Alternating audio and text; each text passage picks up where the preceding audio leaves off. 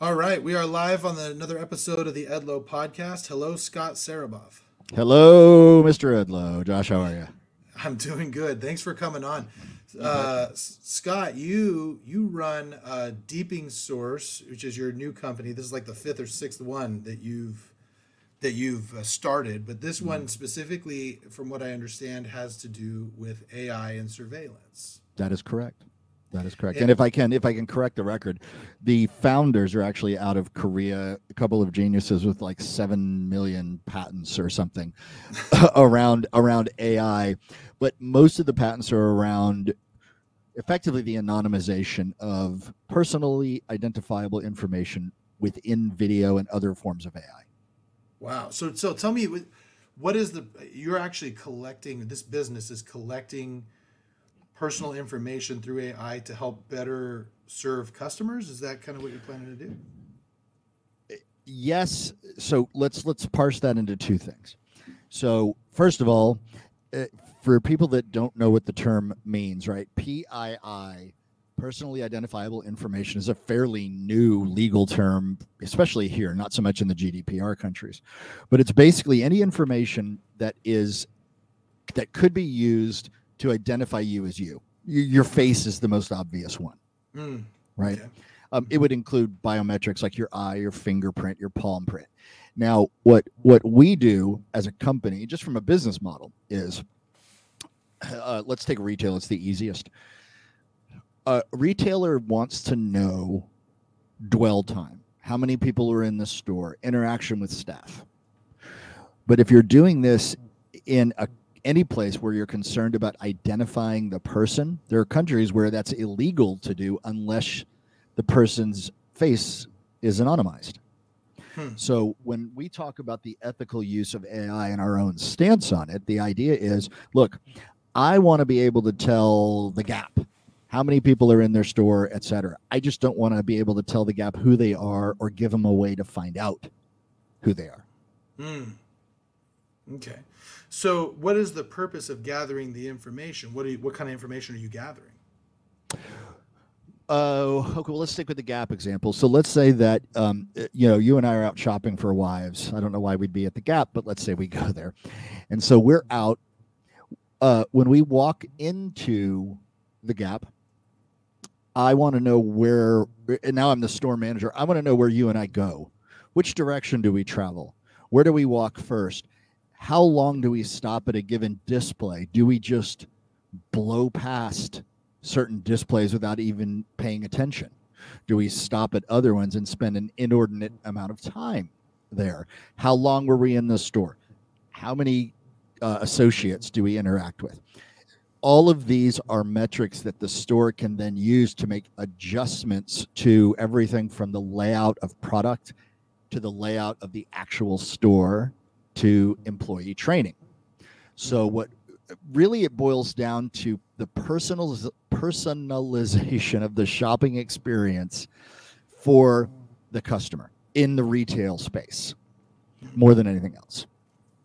So, are you collecting? It sounds like you're not collecting personal data per se. You're not collecting who they are, where they live, things like that. You're just looking at where, how they interact with the store.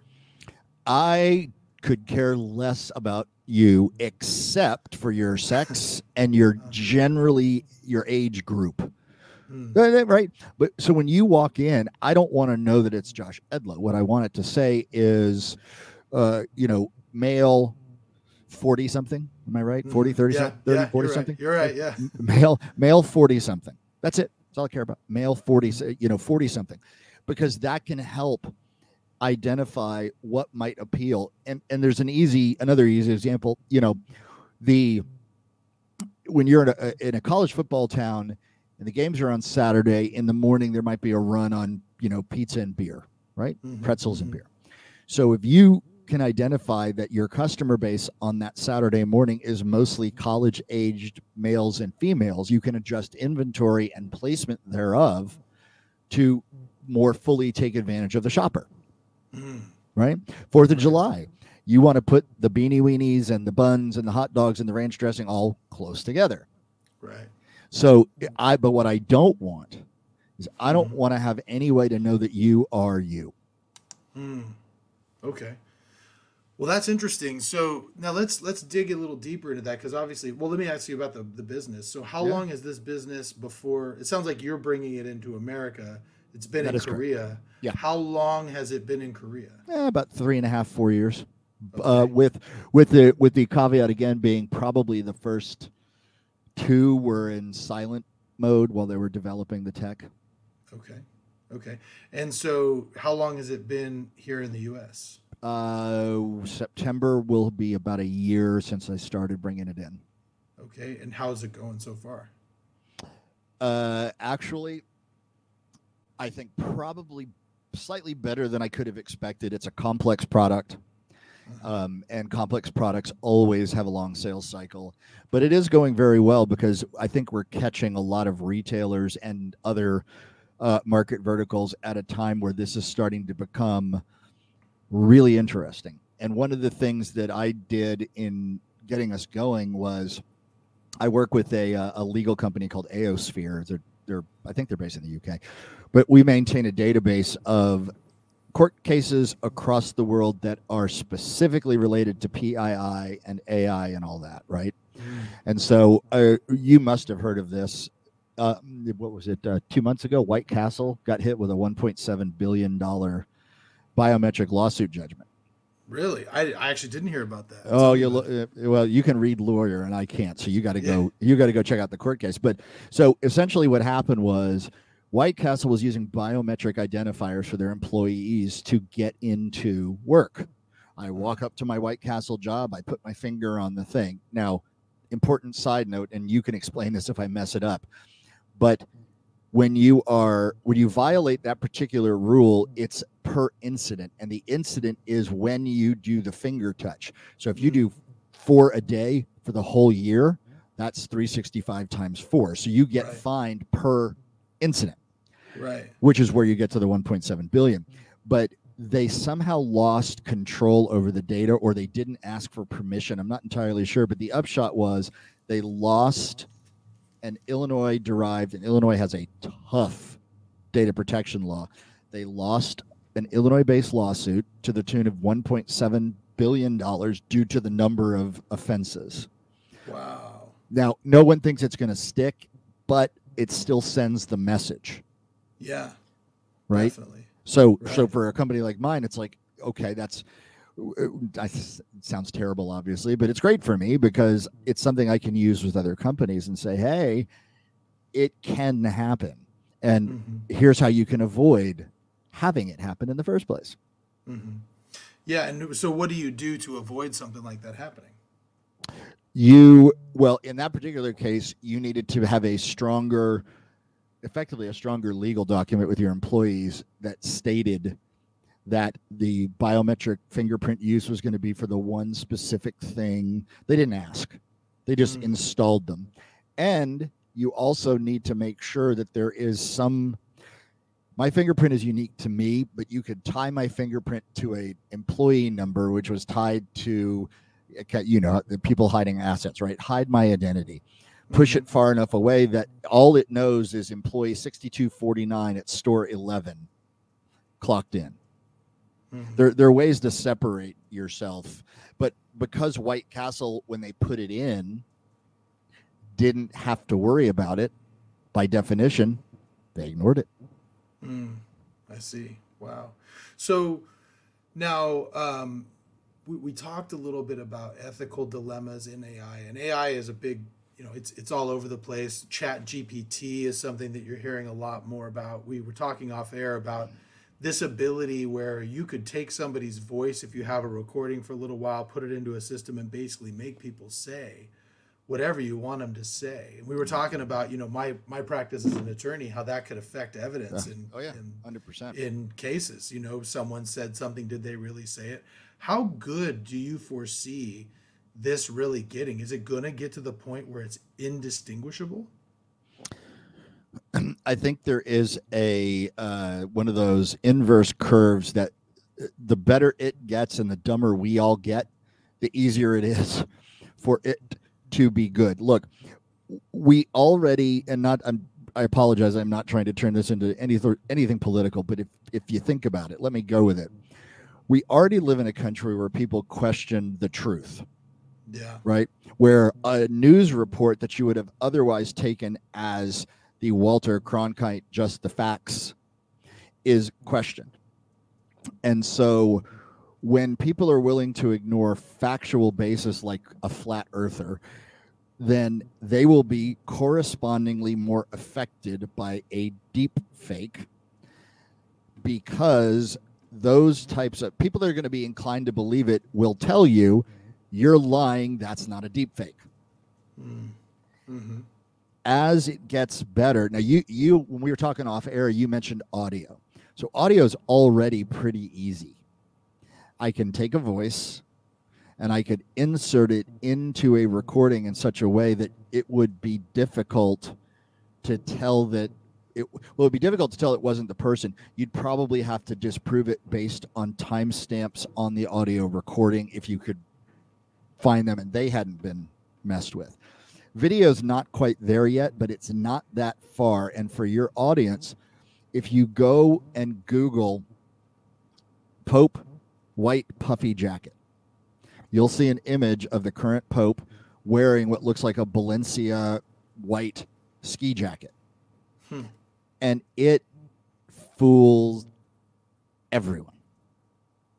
Wow. everyone thought oh my god. Now ai has a hard time with hands hmm and the hands were in the pocket.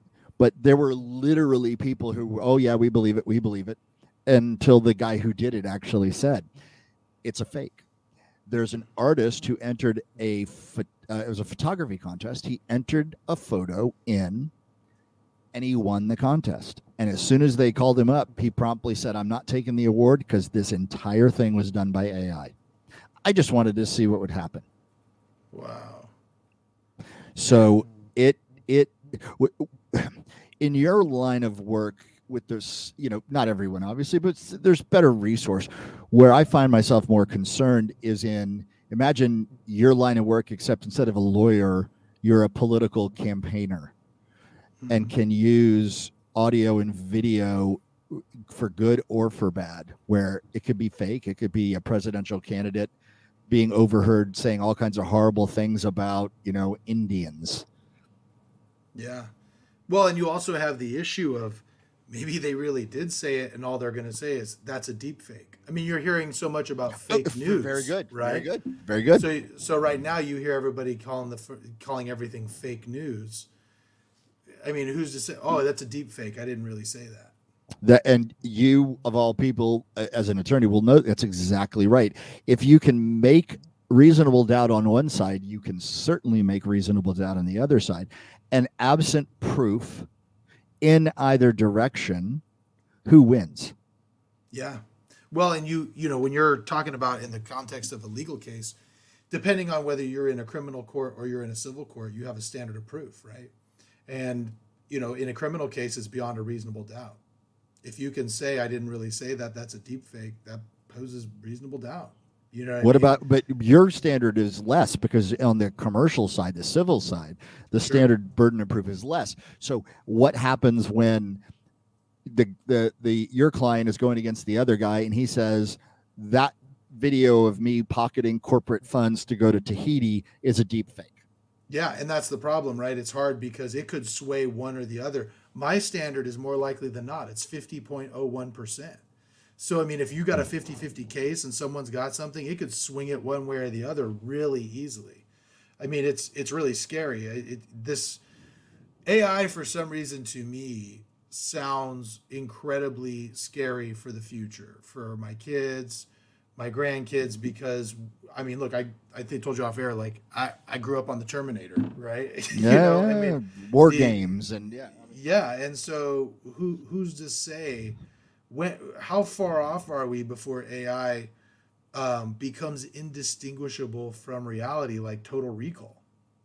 okay so um let's let's try to break this down into some digestible chunks right so Sure.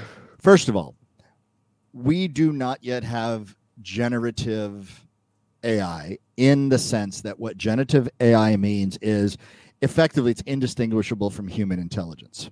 Okay. Okay. We do not have that. You'll hear the term used, but it and it irritates me it's starting to be used to refer to AI that generates something like a Mhm. piece of music, right? Okay. That's not what they mean. So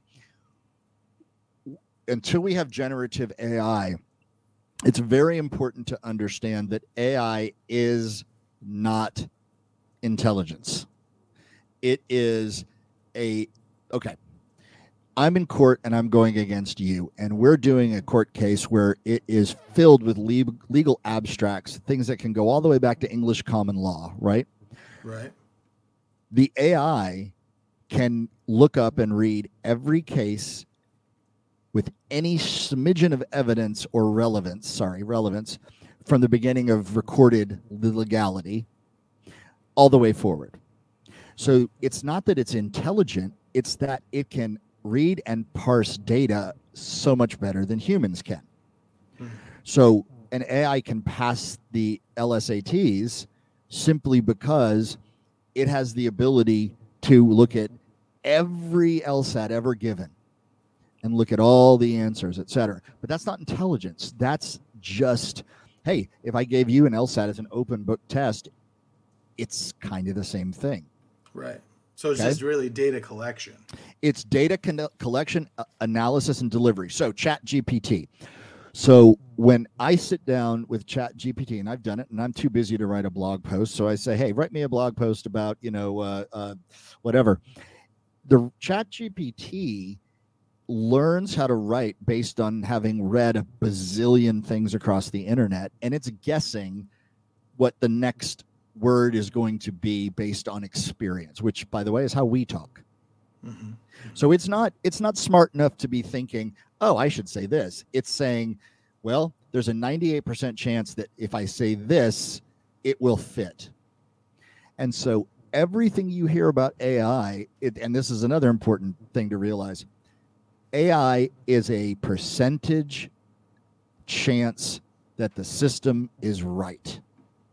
If I run your face through a database and it says, yep, that was Josh, it doesn't say, yep, that was Josh. It says mathematically, I believe there's a 92% chance that that face belongs to Josh Edlow. Huh. That's not that's not intelligence in a standard that we would see it. That's just a really smart database. Got it. It looks like intelligence to us because when you go on Chat GP and say, "Hey, write an article about Scott," it it goes on and researches and blah blah blah blah blah blah blah. But it does it so fast, and you can do so many so quickly that, per Isaac Asimov, it looks magical because it's so advanced. But mm-hmm. but have you read the Nvidia financials? The fact they'll be a trillion dollar company. These my company uses Nvidia GPUs. They're nine thousand dollars each. Hmm. So that isn't war games terminator where there's a program that sneaks in etc not today. Not not yet. It's just the training. And the bad part about the training is all ais have to be taught. So you and i both have kids.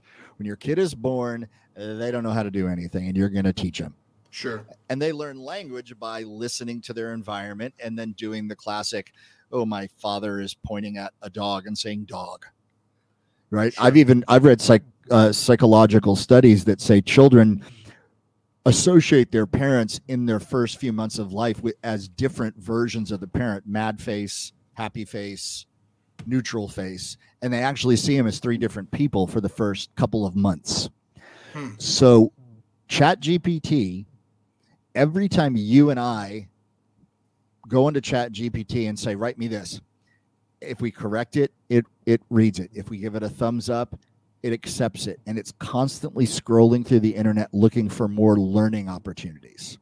Hmm. that's all. The first chat gpt was terrible. Hmm. here's here's the problem. If and this kind of goes back to what we were saying and i've wandered i apologize but if i'm a member which oh my god i'm not of the american nazi party i could write a chat gpt that favored fascist language easy Wow. S- I, s- I easy right. So, I guess for me, the thing is, is that I don't think anybody is really concerned about where AI is now. I think it's worried as it gets exponentially better. I think it was Elon Musk who said if things get better 1% per year in AI, eventually it will become indistinguishable. So the the question is is does it have the capacity to become indistinguishable and how far away are we from that? You know, I, I don't know if I agree with with the ever seminal Mr. Musk on that or not. I I uh, the Turing test is going to be interesting because in some ways AI can pass it, but in some ways it can't. And the Turing test was also, you know, he conceptualized that in what the 50s, 54 or something. Mm-hmm. So, which is the measure by which you know a computer is is indistinguishable from from a person. Um, so I do think that if it did get better 1% a year, there would come a point where, you know, we've all seen Star Trek movies or Star Wars, whatever, you know, hey, computer, do blah, blah, blah, blah. And it sort of interprets and kind of makes decisions and, and whatever. But you said something I'm gonna I'm gonna not necessarily disagree, but ask you to think of it differently. Now is exactly the right time, the perfect time to be worried about AI because the big issue that we're facing isn't, in my current opinion, how good it gets. It's the indistinguishable part. So, I and you can't see because of my lovely background, but as a as a lifelong, long time, uh, you know, uh, fun thing, I'm a musician. Hmm. So as there's a there's a positive with AI. AI can be really good at helping create multiple ideas. I just read a great article about that for bloggers, right? Where a blogger is having a hard time coming up with ideas, so he asks Chat GPT and it gives him a list of 25 trending topics to write about. And then the guy writes it himself. That's kind of cool. Mm-hmm. What happens when and this goes back to us. If you can't tell the difference between an AI photo, music, voice, human, etc. At some point, when they're indistinguishable, any system that relies on them being distinguishable will break. Will break. Right now is the right time for somebody way smarter than me to come up with an authentication system, maybe blockchain based, that allows one type of content or the other to be digitally watermarked as either human generated or AI generated. So if you were in lawyers have chains of especially in criminal you have chains of evidence and if the chain of evidence gets broken as often as not the evidence becomes useless right exactly mm-hmm. so if i have an image that i say shows joe shooting john and that image has been digitally verified as being real. That should be part of the chain of evidence, just by way of example, for that particular thing. If I create an awesome work of art with my own two hands, there should be a way for me to digitally verify that it was generated by a human. Because what I really want is to know if it wasn't. Mm. I want the default to be unless you have registered this as human generated, it isn't. Because mm-hmm. you haven't proven that it is. So I can see why that would be important in, say, the arts or collectibles or writing, um, things of that nature, why people would care whether it came from a human or a computer. But there are a lot of areas where I think, I mean, let's just use business in general. Sure. Why would a business owner care if it's human generated? Like, if, if you can get AI to do something that a human can do at less the cost, why would they care if humans? They wouldn't. It? They right. wouldn't, and and I don't think it would matter in that case. Right. right. If if so, go ahead. So, go ahead. Sorry. So so I guess what I'm saying is, is I, I think that is part of the dilemma. Is I can see numerous jobs that disappear because of AI? And and how far out are we that and, and why are are we having the conversations as a country, world, states, whatever you want, or, or people within AI talking about well, what do we do with all these people when their jobs are taken away because there's a computer out there that can do it just as good, if not better? Okay. So, uh, again, parsing it out. If I have a a business where I do a lot of blogging or copywriting or whatever, okay, yeah, nobody cares, right? Um, there are certain things where it won't matter. Um, I I was, and I tend to go more this way on it. There are going to be areas where, in the law, it's obvious, but in content creation, I could easily see a world where human generated art was more expensive than AI generated art. Oh, sure. Then if you want if you want to read the greatest science fiction series from the AI science fiction bot, they're just less expensive because there becomes a premium associated with human versus AI content. If you don't have to worry about that, it doesn't matter. If you're a content person, I think you're hosed, quite frankly. I think in the legal profession, instead of having a if if you can do away with I don't know who does this sort of thing, a junior partner or whatever, who does all of the hardcore research because you got an AI that can do it for you based on case parameter, then that person needs to find a different use for their legal talent, right? They're just whatever.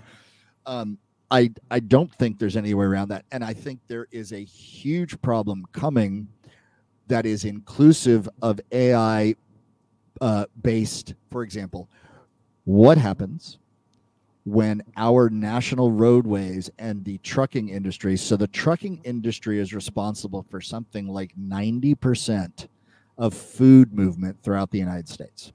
Mm-hmm. What happens when that's all automated and the drivers are all automated? What do we do with those people?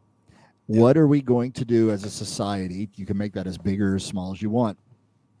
When people start losing jobs to AI, mm-hmm. Mm-hmm. and uh, I, I, I, it's probably insane, but I really believe that that somewhere down the road, and I am I am neither a, uh, I'm I'm gray. I, I don't I do some things I'm conservative on, some things I'm totally liberal on.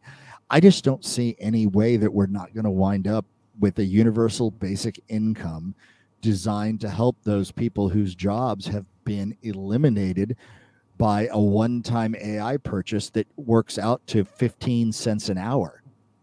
Yeah. Well, and that's the thing, right? Is that I was that's what I, I got to tell you the the most compelling person I found in 2020 was Andrew Yang because he was talking about just that. I mean, he brought up this exact issue saying hey, you know, we need to do universal basic income because eventually all these do- jobs are going to disappear and how are people going to support themselves? You can't have a job based economy if there's not enough jobs mm-hmm. to support everybody. And it seems like if you're a business owner with the with capital and you can invest that capital in especially as minimum wage, you know, you, you could talk about whether it's good or not, but here in California it's 15 bucks an hour. You know what I mean? I mean, I can't go to Chipotle for less than twenty dollars, mm-hmm. and so if you could eliminate those people and create some sort of AI that can make my Chipotle bowl at, and not have to pay somebody 15 bucks an hour and make it cheaper, you're going to have a hard time convincing somebody that they should pay 20 bucks for that double chicken bowl and a soda when they could pay 10 and not have to and not have to look at somebody making the bowl.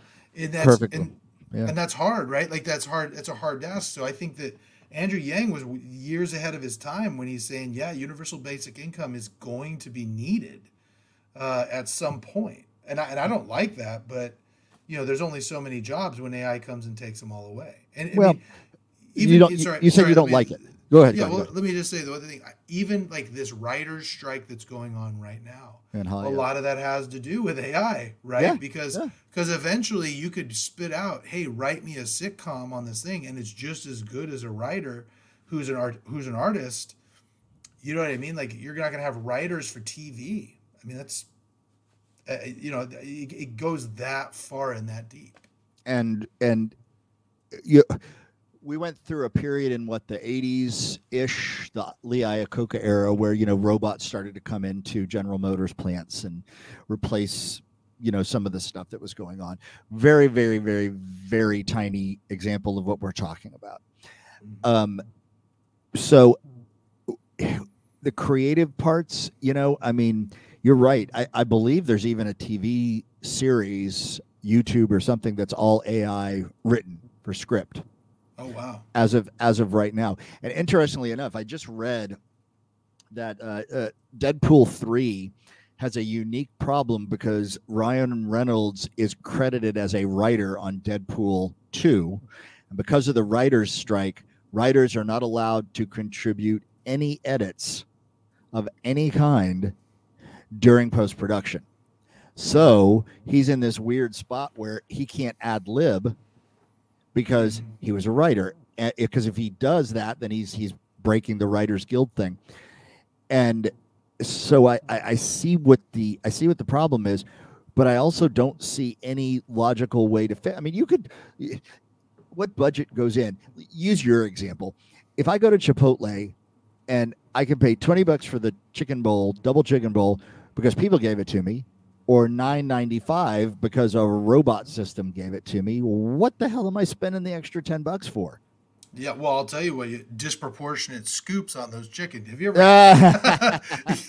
I'll tell you what, depending on which human you get, depends on how much chicken you're getting in that bowl. Okay, anyway. that's a, that's a fair point, but no, you're absolutely right. I mean, that's why you that's why you're you're chatting up the people on the ordering window to hope you get that little extra exactly. thing going. But when those people, this isn't people being lazy. This isn't a welfare state issue.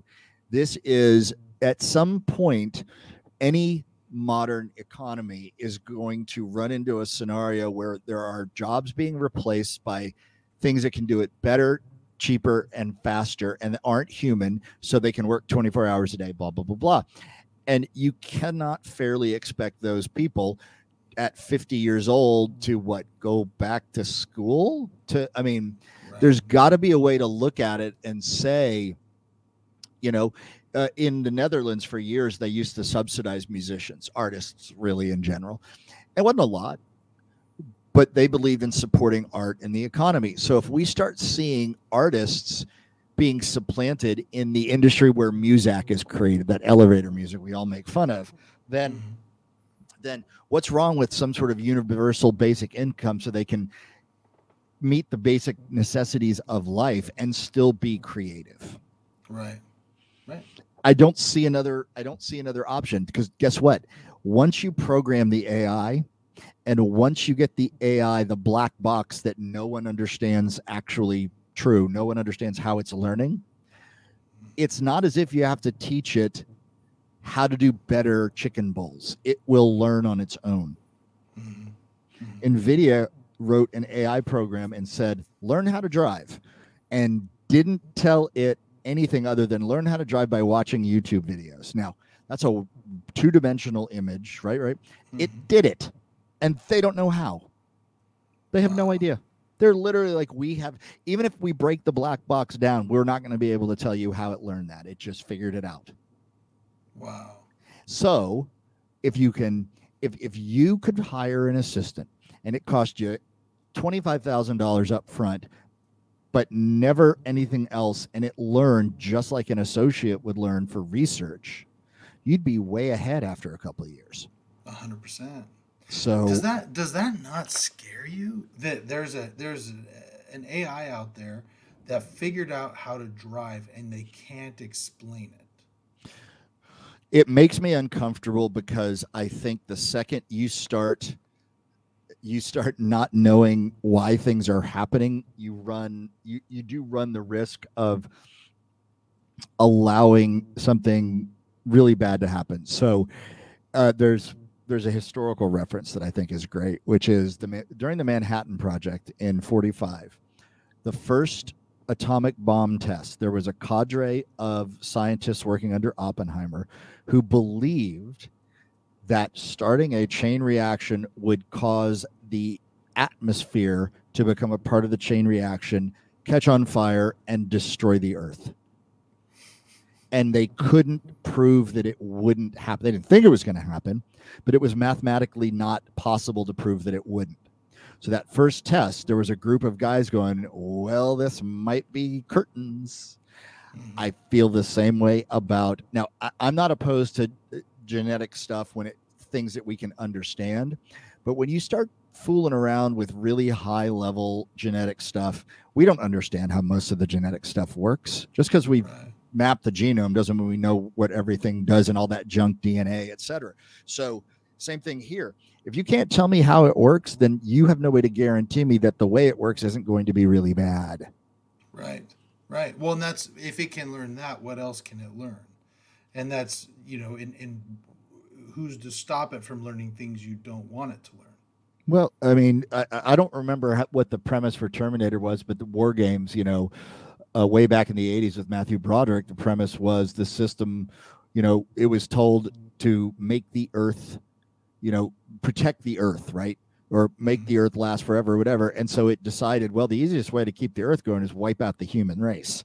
Right. It's it's very similar to in Terminator, and it's just it may have been Terminator.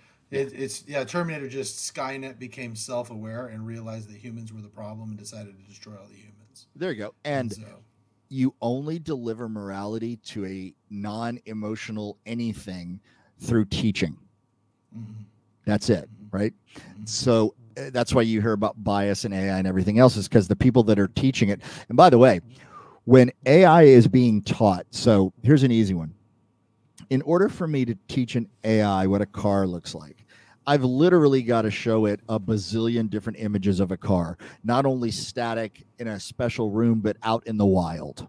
Mhm. In order for me to tell AI what a the difference is between a sarcastic smile and a real smile, I have to show it differences, but I have to tell it the differences. So way back when Open, not OpenAI, sorry, when ImageNet was doing this, they hired people, and this is my point. People are still heavily involved in this. They hired people to look at images of you and me, and uh, okay, and identify him and what he's thinking or looking or whatever. So, okay, he's got an angry smile, and he looks mad, and he looks drunk, and that looks like a prostitute. These were humans making these decisions, and then telling the AI recognize that as what I tell you it is, which is a recipe for if I very privately don't like African Americans, I can put every picture of an African American into a category that I think is somewhat denigrative to them, right? Mhm, Drunk, mhm. drug addict, thief, you get the idea. And that's a big part of how AI is taught today. So if you took Skynet and said, hey, Skynet, all people with blonde hair are killing the earth, Skynet might decide, okay, well, blondes, you're all dead. Right. And if you, so, is there a part of it that scares me? Yes, but that's why I think now is the right time to be putting guardrails around the whole system, inclusive of identification of AI versus human creation, what it's allowed to do. We what we really need in our country is a uh, what is it? Uh, Not a government body, but associated, where you've got government and non-government people who effectively can sit and look at the characteristics of AI and you know give it the yes or no.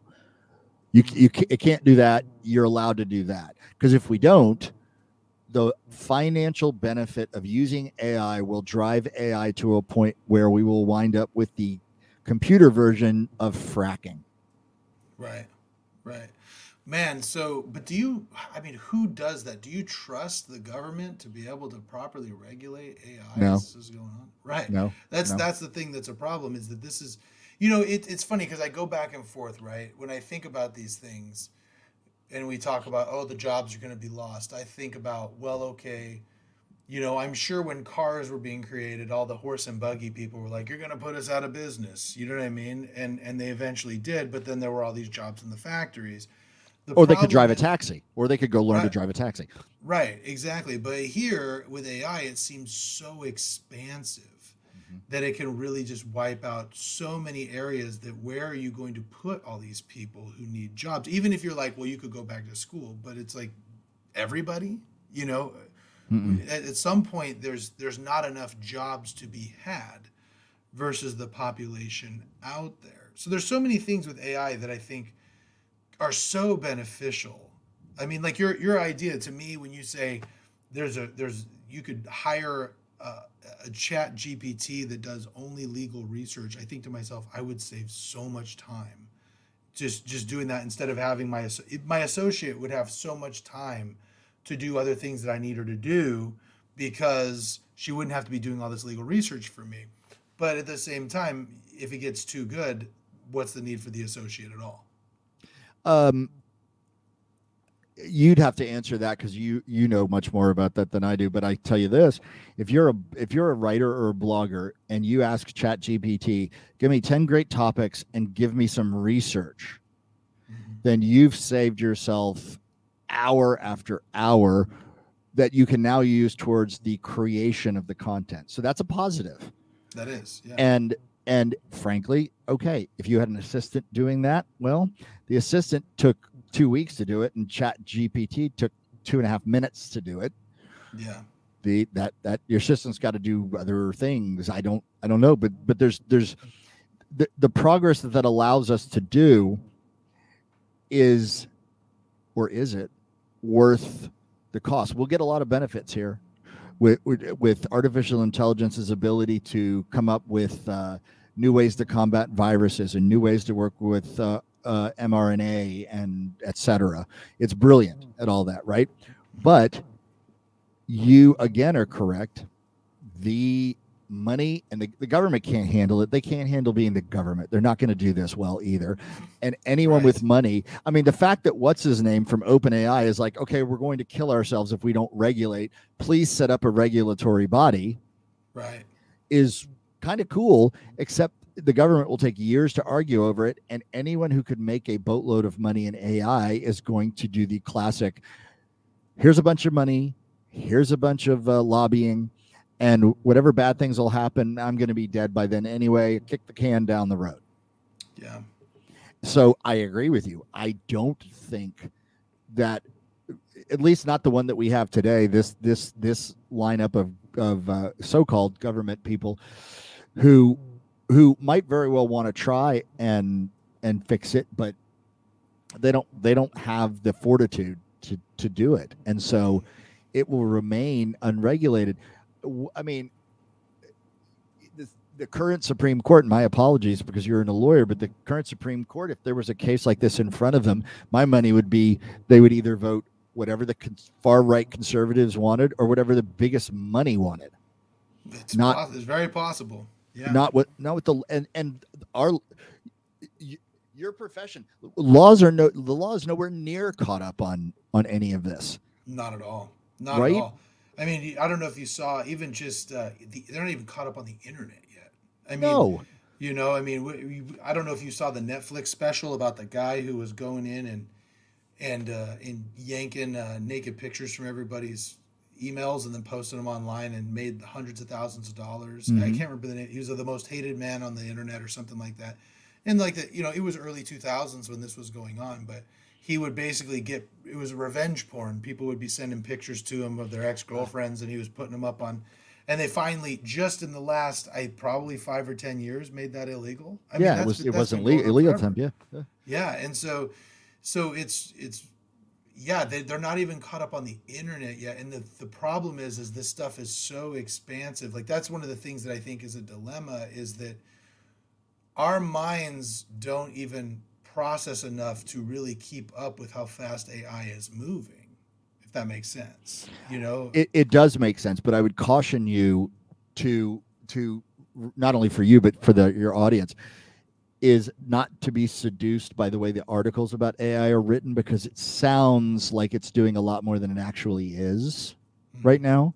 There's a lot of hype and there's a lot of smoke, not nearly as much fire, but there is fire. And so, as everyone knows, if you light a small fire and you're not careful, it turns into a big fire. Yeah. So, and, and I think that's where, where at least I, my concern is, is it's not where Chat GPT is right now. I think that's kind of fun and interesting. As you said, yeah. Yeah. yeah, it's it's where it goes. Another area that I wanted to explore with you on this was sure. AI in the context of relationships. I mean, if you saw Ready Player One with virtual reality, mm-hmm. Mm-hmm. AI has the ability to kind of um, create worlds where it'd be easy to get lost in those and kind of lose a concept of reality. I read an article, a buddy of mine called me, who's another attorney who will remain nameless. and he called me f- probably five or six years ago.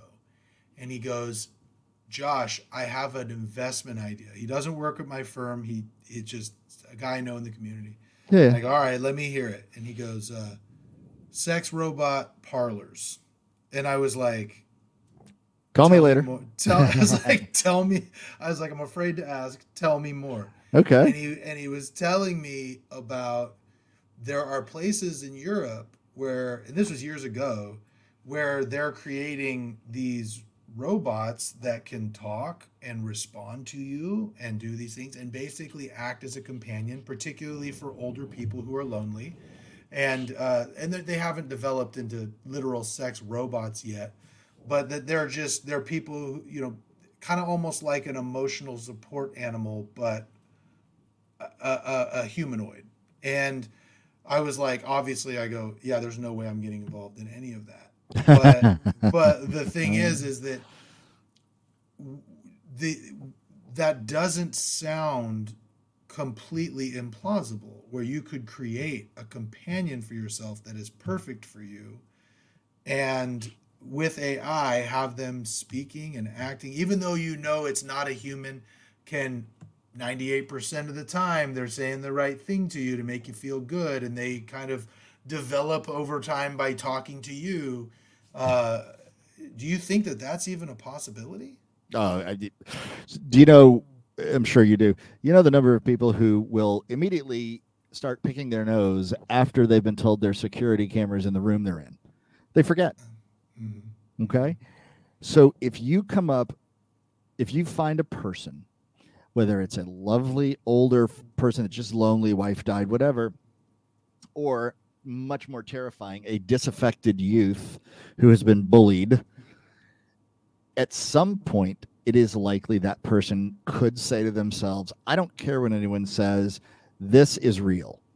Mhm. My AI friend has become a real living, breathing thing. And so for the older person, it's wonderful because it's a companion, they're enjoying it. For the disaffected youth, when the AI starts saying, you should do something about being mad, like, I don't know, blow up a post office. Mhm. That's the scary side because we Yeah. don't have a great, uh, people do not have a great ability to differentiate between, well, Josh, your AI isn't real, but mine is. Mhm.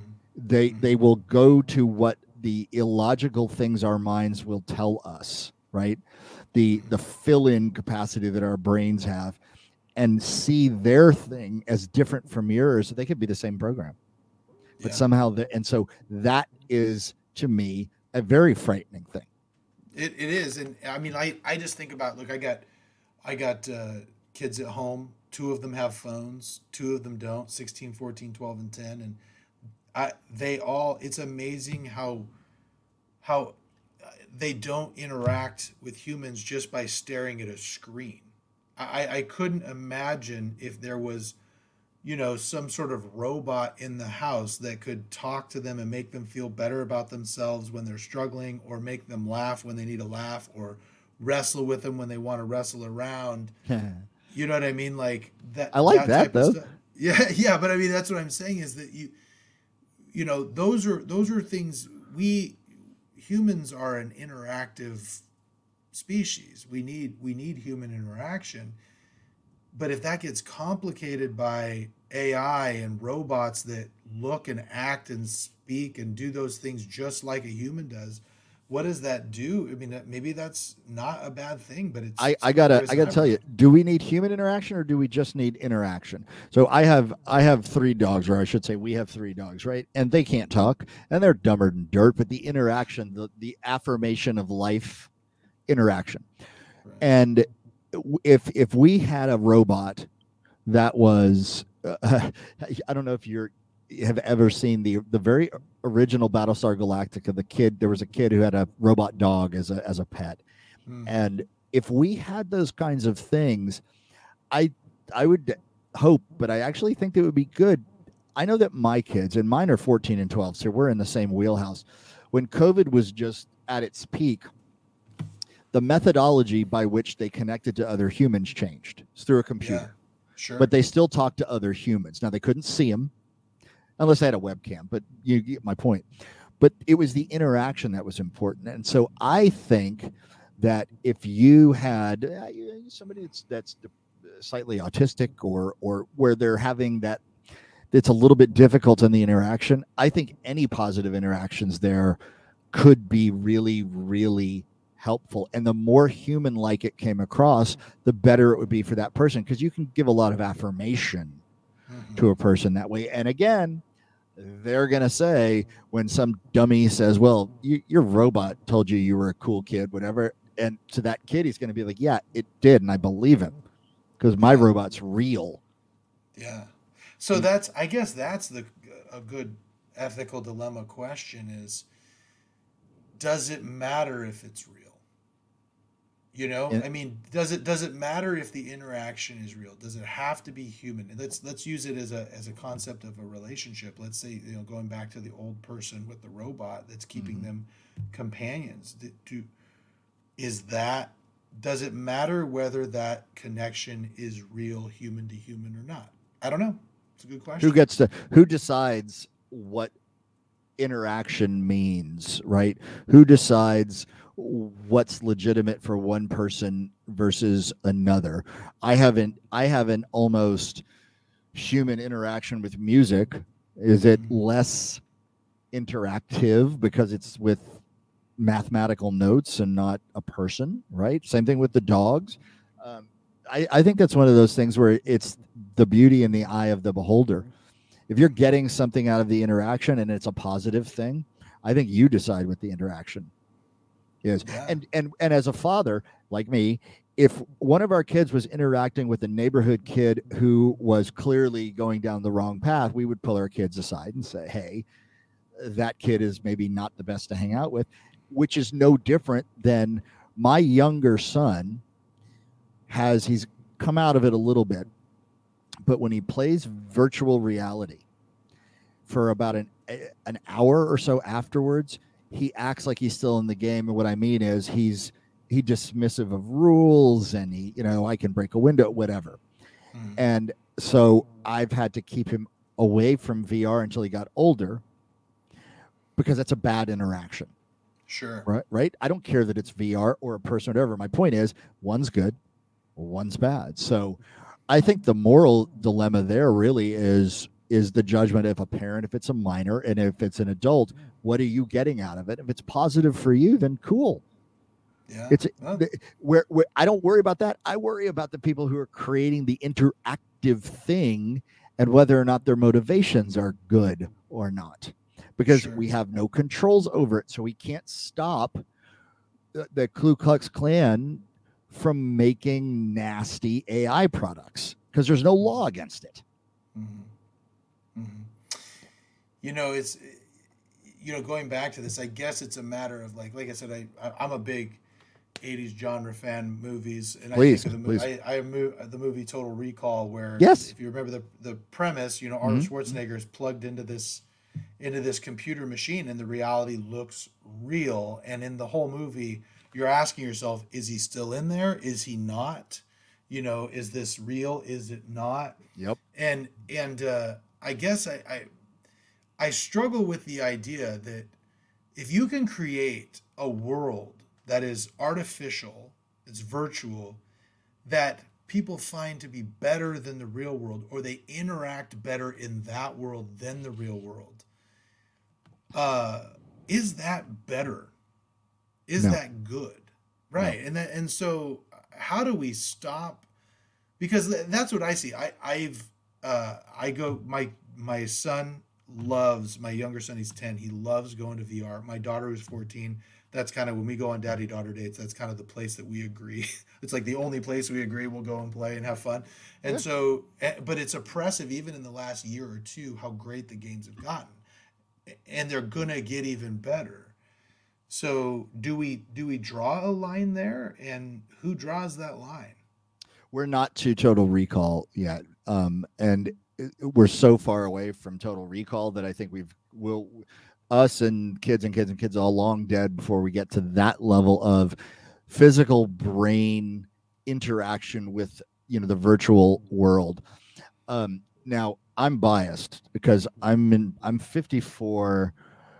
I cannot imagine putting on a headset and looking at blocky avatars all day. Right? Mhm. It, it just I, I don't mind video calls or whatever, but as that technology gets better, you know, I I do have a hard time with if I go out to uh, you know when I was single or you know we were both in college and we went out to a bar and met people. Okay, well now you I guess you can do it virtually. I think it's sort of situational maybe that that it's based on what's happening because there are plenty of nasty predatory people that go into VR environments, but it's still so cartoonish Yeah. right now that it doesn't it doesn't bother me that much it, unless people start to have a problem to your point once you can't distinguish one versus the other Mhm.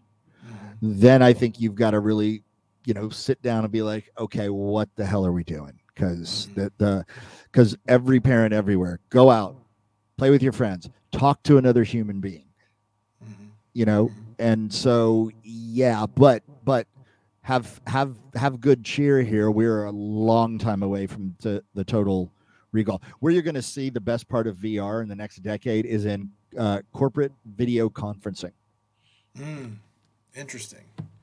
I bet that's good. I mean, I'm impressed with how it is right now. Like the fact that just in the last few years, I can do a podcast virtually with anyone in the world.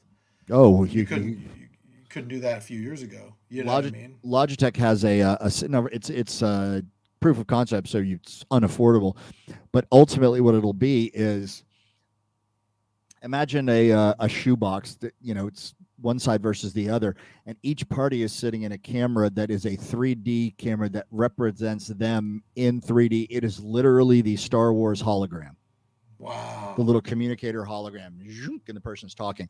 And it's so good that as you walk around the person's body they don't disappear as a one dimensional or two dimensional flat object. You can see behind them as you walk until you run out of space whatsoever. But it's the real person. And okay it looks like a hologram but it's the actual person making gestures and moving and whatnot and that will be where a lot of this uh, a lot of this tech will go Wow. Yeah. Yeah. You know, it, it- going back to what we were talking about before, I even think about, you know, we, we talked about, uh, you know, just the level of technology and how it's affecting the way we communicate. You mentioned um, the way we communicated when we were kids versus the way Mhm. our kids communicate. And even just, uh, I remember telling my kids, you know, yeah, you know, they, they just couldn't believe that I had a phone in the wall. And I was like, yeah, you know, and then, and then they go, well, what happened when you were like gone from the house? I was like, you didn't talk to him, you know, you didn't, you, you saw him the next day at school and they were like, hey, we tried to call you. I was like, I was out. Yeah. And that's it, you know, and it, but, but even in just as inter- interactions, like my son, he's 16, he's, you know, I, I'm sure he's going to hate me talking about this, but he's dating, right? He's starting to date. And, uh, tried to explain to him, I was like, yeah, you know, in my day, you had to, you know, I'm sounding like an old man, but in my day, if you wanted to meet somebody, you had to get up and have the gumption to walk across the room, make eye contact, see if they smile, get over there, introduce yourself, get their phone number. Now, you know what I mean? You just find a mutual friend on Instagram, you start liking their story, you start sending them mess- text messages. You know what I mean? And then eh, the human interaction. I mean, I don't know the way, you know, some of the some of the time that you look at the way that some of them interact and they don't you know, so there's a lot of social awkwardness sometimes. Not not with my son. My son's actually pretty. You know, I, I talk about him a lot on these podcasts. He's actually a very good kid and very well grounded. But, um, but like yeah, some of his friends are just socially awkward because they've been so busy just not really interacting with other people. we we knew socially awkward kids when you and I were were, were growing up, and, and and we, look, and we did, and so the methodology when when I was dating in you know in my teens and whatever, there was no online dating websites, et cetera, et cetera. Yeah. There are changes that come along with that. Now, the other side, I have a no cell phone in the car rule Mm. for everyone. Not not you can't have it, but I don't let Jaden, who's my oldest, or his friends fart around on their phones when they're in the car because I I tell them I want you interacting with each other and me just for this 20 minute car ride. You'll you'll live, right? I make them all put their phones down. Um, it's it is my own personal age bias because they have done a great job adapting to new forms of tech by way of interacting with each other. We wrote stupid little notes that we put into football shapes that said, you know, will you go out with me? They send an origami emoji that says, will you go out with me? So there, you know, there, there's an adapt adaptation to the technology I think is fantastic. But by the same token, you have to be careful that just from the parental standpoint that as this stuff gets more advanced including ai oh, hello catfishing you have to be careful about how involved they actually get in it versus the old uh, nothing beats the old school look the guy or girl in this case in the eye mm.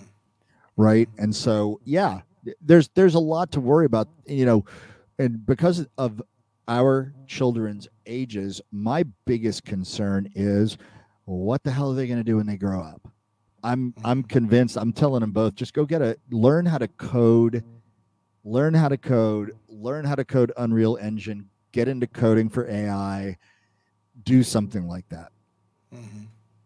yeah. because the the work world is going to change dramatically by the mm-hmm. time i'm by the time i'm dead 40 years from now if i'm lucky i mean it'll be unrecognizable in a lot of ways oh man it's so true. I love your I love that rule of no phones in the car though. That's a that's a great idea. We well, you I'm sure you do it at the dinner table, right? I mean, pretty much everyone does or Yeah, anyone, for the most part. Yeah. yeah. I mean, oh. I I'm I look, I got I'm a I'm an attorney, so I'm always checking my emails all the time, so I have no room to talk. I I'll be I'll be reading my phone. My phone is attached at the hip, but I the reason I like the car thing is I've you know, once a quarter, I take all my kids out on like a father son outing, daughter daughter date, just to kind of check in with them one on one. And I find that in those phone on those drives, that the drive to and from the place that we're going, that's when I learn the most about my kids. Yep.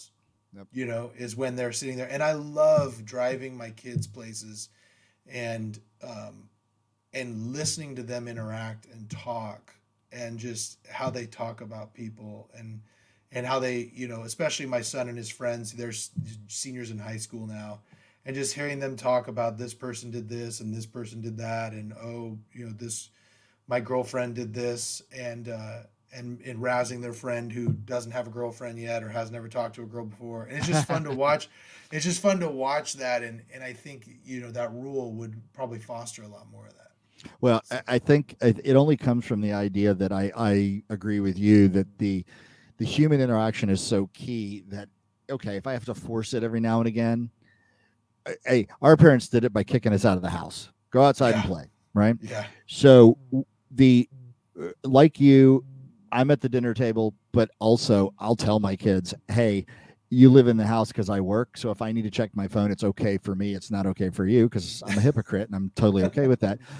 But in the car, not long road trips. You know, it's it's not if you're going to drive like we're going to go to South Padre It's a six and a half hour drive. Eh, look, watch a movie. I mean, whatever. Yeah. But I get to take my kids to school when they're in school every morning. So I'm a work from home guy, right? Mm-hmm. And I don't want them on the phone. Let's talk for five minutes.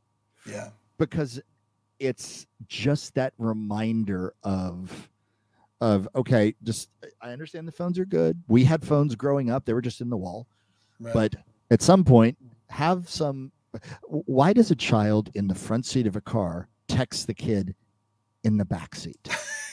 100% you can't just turn around and say what you're going to say right. even if it's about me. I'd rather you just say it out loud because they're right there. Right. That's something i'll never understand. So i try to put a stop to it by just having a fun rule where we all talk including me with the kids. If, if, we're talking about things that we can't understand, I will never understand. You know, I was a video gamer when I was growing up. No, no. Uh, and uh, my kids play video games, but they don't play video games. They watch other people play video games on YouTube, and I go, "Why don't you just play the game?" Oh no, you know, I like watching these. I mean, that's their thing. They sit there, and I mean, my son will sit there all day if I let him, and just watch other people play Roblox or whatever, or, or Apex Legends or or uh, what do you call it, Fortnite on YouTube, and it's just it's crazy. So I, I've don't. I have seriously considered hitting myself in the head with a hammer every time I see that because I, Ethan, why are you watching this loudmouth idiot play this game? Oh, it's cool. Why don't you play it yourself? Oh, no, no, watch watch him. Okay, right. it's not a sport. I played soccer. I can watch soccer. I think there's a difference, football, whatever. But you're not even you don't even play the game the guy's playing. Yeah, Like that's that's what's funny. My my oldest son, he he always comes to his little brother's aid, which I appreciate. But he always comes. He goes, "Hey, Dad, you know you play basketball, but you also watch other people play basketball. Why can't he do that with video games?" I'm like, "Get out of here with your logic." You know, no like- logic. no logic here. Okay, just listen to me. I'm your dad. I know something. Forget the So- logic part. How about the fact that okay, you play basketball, but watching basketball as a sport is markedly different because you play it. Right.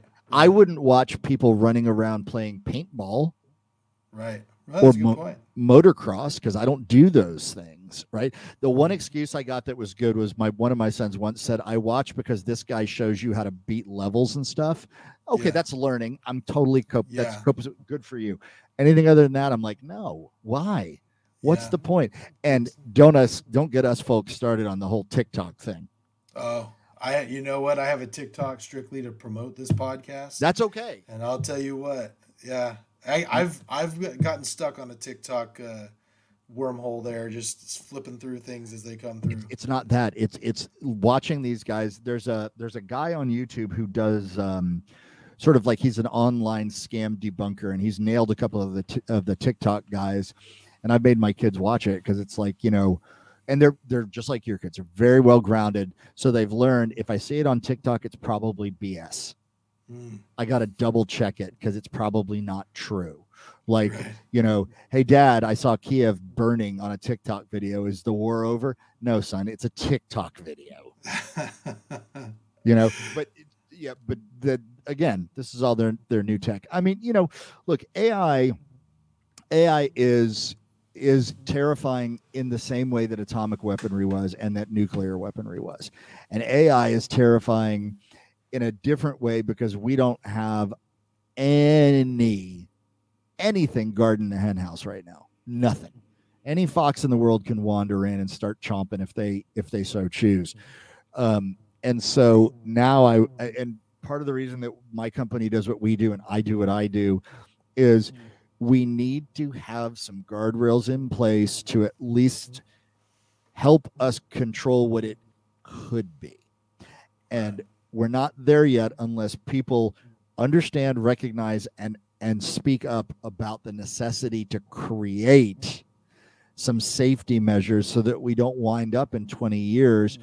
with our kids unable to find you know meaningful work or a society where ai has done so much that people are like that one disney movie where they're all in the spaceship on those little floaty carts are all fat and lazy or whatever i mean we have to act we have to act now we cannot allow we can't allow this to grow to such a point that by the time we get around to trying to fix it it'll be like guns in america and there's just too much to control Yeah. Wow. You know, um, I appreciate everything that you've said on here, and there are some questions I, I have that I ask everybody. But but before I get into but before I get into those, let me ask you, what was it about? What got you into working on AI? Well, I've been in security for for the larger part of my career, and uh, the AI has is now become a big part of security. Um, it- the honest answer is the company I'm with now got me into AI in a much more direct fashion because of their connection with the security industry.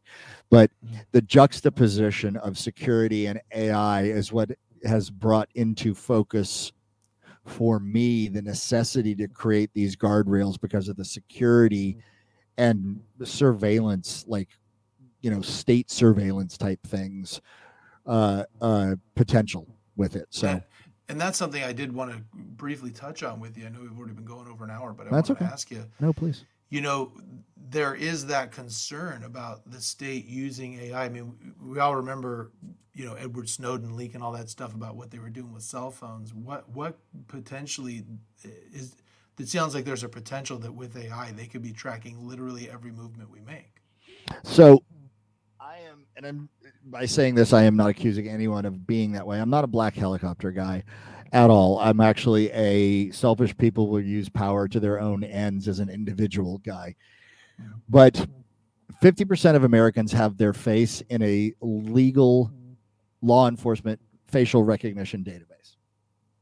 And nothing you can do about it now. And the the potential put it this way. If you live in a metropolis where mm. you hear that the the city is considering facial recognition camera systems or shot spotter gun blah blah blah blah say no. Just say no. Just just say no. Because mm. it only takes one bad decision. This is 2023 we're not talking about 1939 if if if hitler had had a hold of artificial intelligence technology in 1938 39 that whole thing would have had a much different outcome than it than it did in terms of not only the the holocaust but even in monitoring his own population. So there we have to be pushing for the ethical use of ai in other words you don't get to know anything about me without my permission including government. Okay you got my driver's license. That you gave it to me. I i get it. But we have to be firm with people on protecting the right to privacy, inclusive of using AI and security systems to recognize me without my permission. Yeah, well, and that's the concern, right? Because here, here's why I, I worry about this uh, duty to read, and what I mean by that is, is in contract law there is a duty to read, which means if you sign a contract but you didn't read it, Tough. it's enforceable even if you didn't read it. That's right? your fault. Yeah. Yeah. And how many times do we get licensing agreements or we get these things, you know, oh, terms and conditions have changed on uh, on your iPhone and you, you know, accept arbitration clauses and you accept all these different things that are adverse to your interests. It just seems to me like the state could easily have you click a button on your phone that you agree to allow them to use your facial recognition. You don't realize, like you just saying right there, 50% mm-hmm. of people have their face in a facial recognition program for law enforcement, I bet those 50% don't know that. Oh God, no, they have no idea. Right. Zero. Right. Zero. Yeah. Zero. Zero percent chance. Right. And so how do we how do we safeguard against this surveillance state, which is I mean, we're already kind of there in some ways uh, how do we? I mean, it just seems like all we need is one bad one bad thing to happen, and then everyone's like, "Let's use facial recognition. Let's use all this AI," and the next thing you know, we're all being tracked. So here's my answer: When you have seen horrific events like Columbine, uh, school shooters, etc., right? Any mass shooting, really to be fair you see it immediately followed by a bunch of knuckleheads claiming that they can put up systems that can recognize guns and intent. And literally people who try to get you to believe well i can tell if he's about to become a school shooter just by his gait. So step one is overreact on the reason the thing happened but don't overreact on preventative medicine because most of it doesn't work anyway. And so you have to be aware of not giving up rights under the assumption you get some sort of, of safety benefit, some sort of protection. In the 30s, the uh, when when it cost a million and a half marks to buy a loaf of bread, there was a survey that went around Germany about the freedom of the press. Would you be willing to give away freedom of the, pe- the press for the ability to feed your family? It was more complicated than that. Of course, everyone said yes because they're all starving. It was the, it was, you know, post World War One Weimar Germany. And we have to be advised to be careful of the same thing. Don't start giving a yes because you're afraid of what might have happened or what could happen. Don't give up by saying, yeah, let's put facial recognition cameras everywhere and let's stop and frisk everywhere, et cetera, et cetera. Because I think rights and prevention of a police state, it doesn't happen overnight. It happens a tiny little chiseled piece of the wall at a time. And that that's where I think you have to you have to look and be like, wait a minute, what does this system actually do? Right? You're telling me it's going to help with X, but what are you going to do with the pictures it takes? What are you going to right? And if the answer is we're going to use them for a bunch of other stuff, then no, I don't want it. Yeah. Well, and that's and th- that's the problem though is that uh, you know after 9/11, you know, the Patriot Act and all these different things that Mhm. that they start passing in a way to protect us that actually they use our data for things that, uh, that we didn't know that they were using them for and you know, I, and you have another catastrophic event, and I can see them easily using AI to, you know, further surveil us. And you may, we that that's a discussion that we could have about whether that's better or for worse. I personally think that it's for the worse. You know, uh, they can follow everything that we're doing and everything that we're deciding. That's that's pretty scary. And how many people would say, yes, I'll trade for better safety?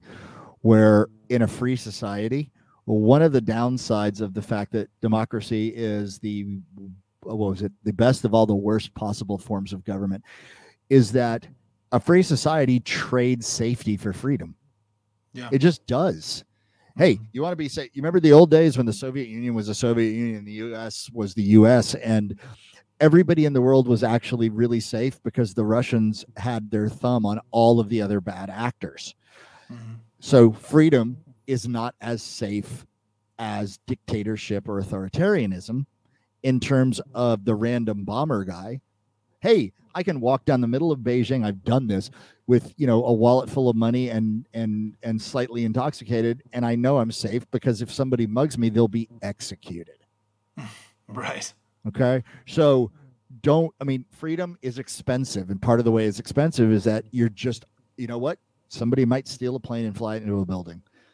Mhm. Do you want to give up freedoms because that's happened twice in our recorded history? And a lot of people said yes. And I, think a lot of those people looking back are like, well, we meant yes for a little while, but Right. once you give a ruling body an inch, they're just going to keep it. Yeah, no, that's a hundred percent true. Th- This has been a really good discussion on this. Let me ask you a couple of questions of just personally about you. Sure. Uh, what What would you say uh, was your biggest success in life? My kids and both my CDs. Your C Your CDs. Yeah, my can kids. and- well, music? well, okay. So I'll give you two. Personal. I didn't think I was going to have kids. I got married late, whatever. But my kids are, you know, they're they're just because they're good kids, right? I mean, Yeah. I'm proud of them, and that matters. And then the other, the professional one would honestly be the fact that as a musician, I've played shows and done shared stages and whatnot with bands that I listened to growing up and saw in concert. So So what do you play? uh, I, at, I primarily a guitar player, but I'm a multi instrument instrumentalist, so I write using pretty much everything. Wow. So do you have like a band, or are you a one guy musician? Uh, a band out of Dallas that I left, but we're we're still together. It's just much more difficult now. And then I I have solo material as well. Yeah. oh wow, cool. So who who's somebody that you've uh, that you've played with? Oh God, Warrant, Ratt, Great White, UFO, Mr. Big, Autograph.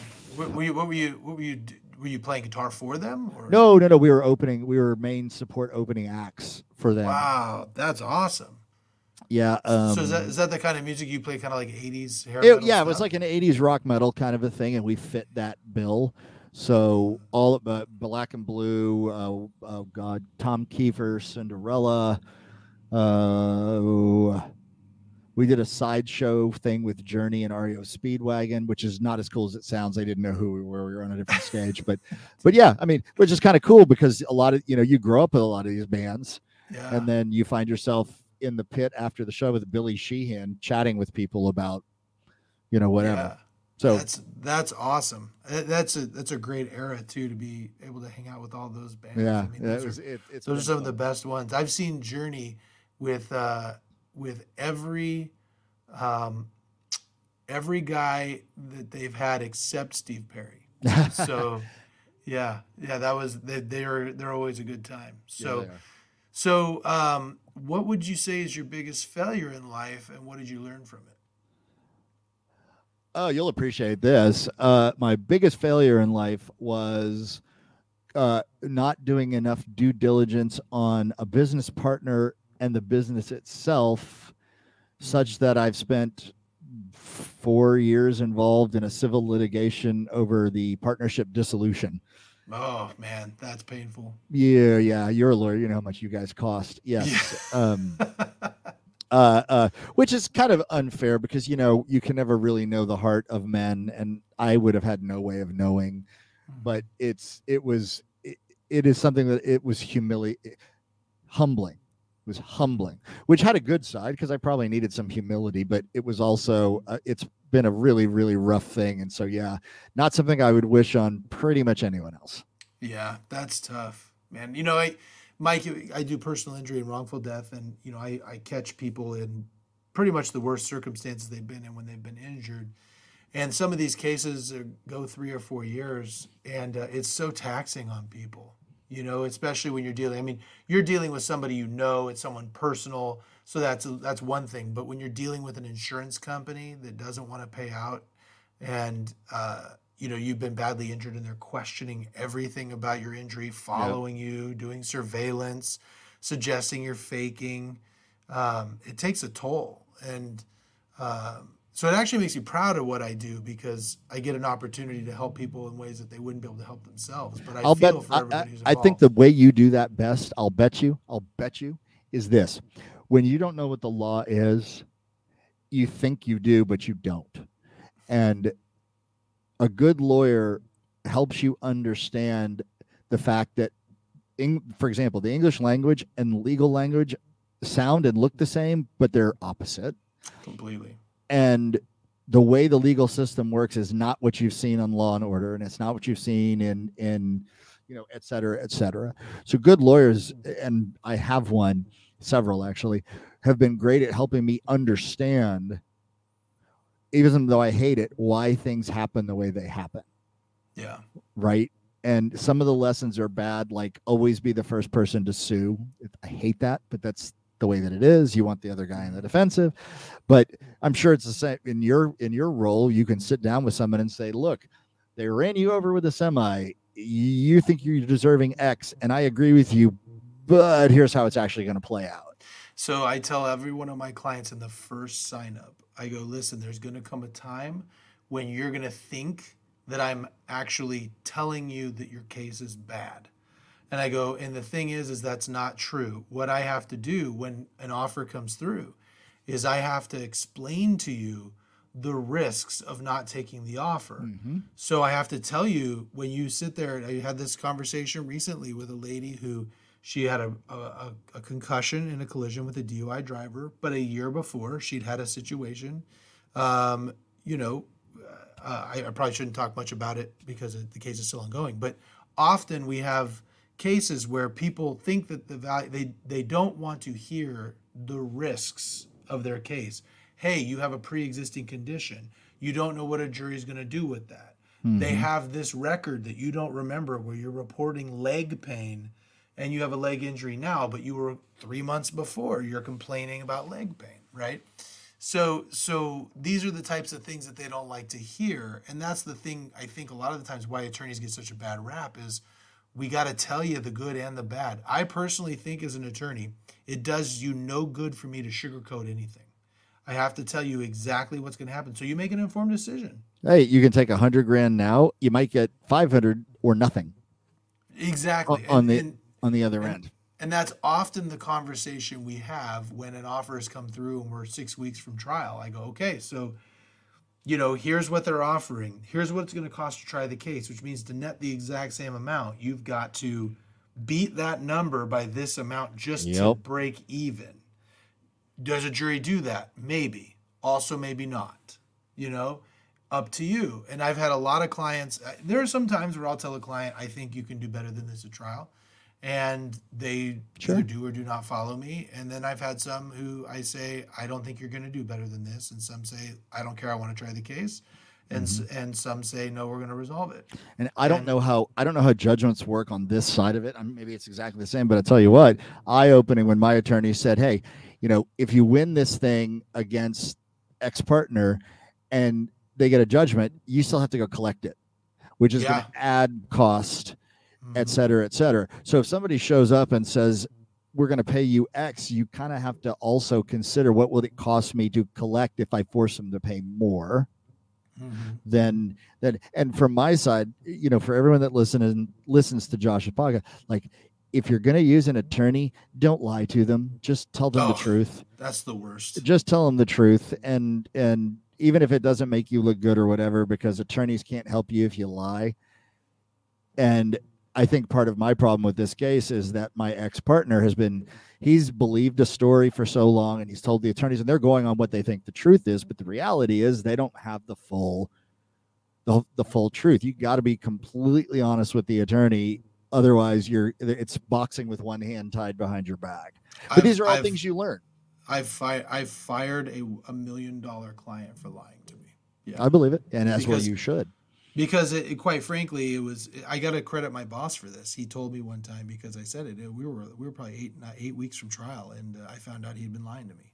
And and uh, about how bad his injury was. And he was he goes listen you know you you don't put you don't put money above your integrity. Mhm. and uh and uh, and so yeah it, it's it's unfortunate that people do do that. And, and what they don't understand is all they're doing is because I've had, I had one I had one not you know I've had a couple of times where I've gone to a deposition and they told me one thing and it proved not to be the truth Mm. and when I pulled them out I told them I go you know if you'd have just told me the truth I could have protected you from that you know but or I could have told you how to handle that but now You, you do have attorney-client privilege, kids. I mean, you can tell them anything, Yeah. and, uh, unless you're Right. unless what you say is "I'm going to go kill someone," which right you have to reveal, then they're they're they're protected from that. And you're also legally required if you get an offer, you have to tell your client. You're not allowed to to eat the oh, I'll just not tell them. That's a right that's illegal for you to do. You can get in trouble for that. You have to tell them what the offer is, even if it's crappy.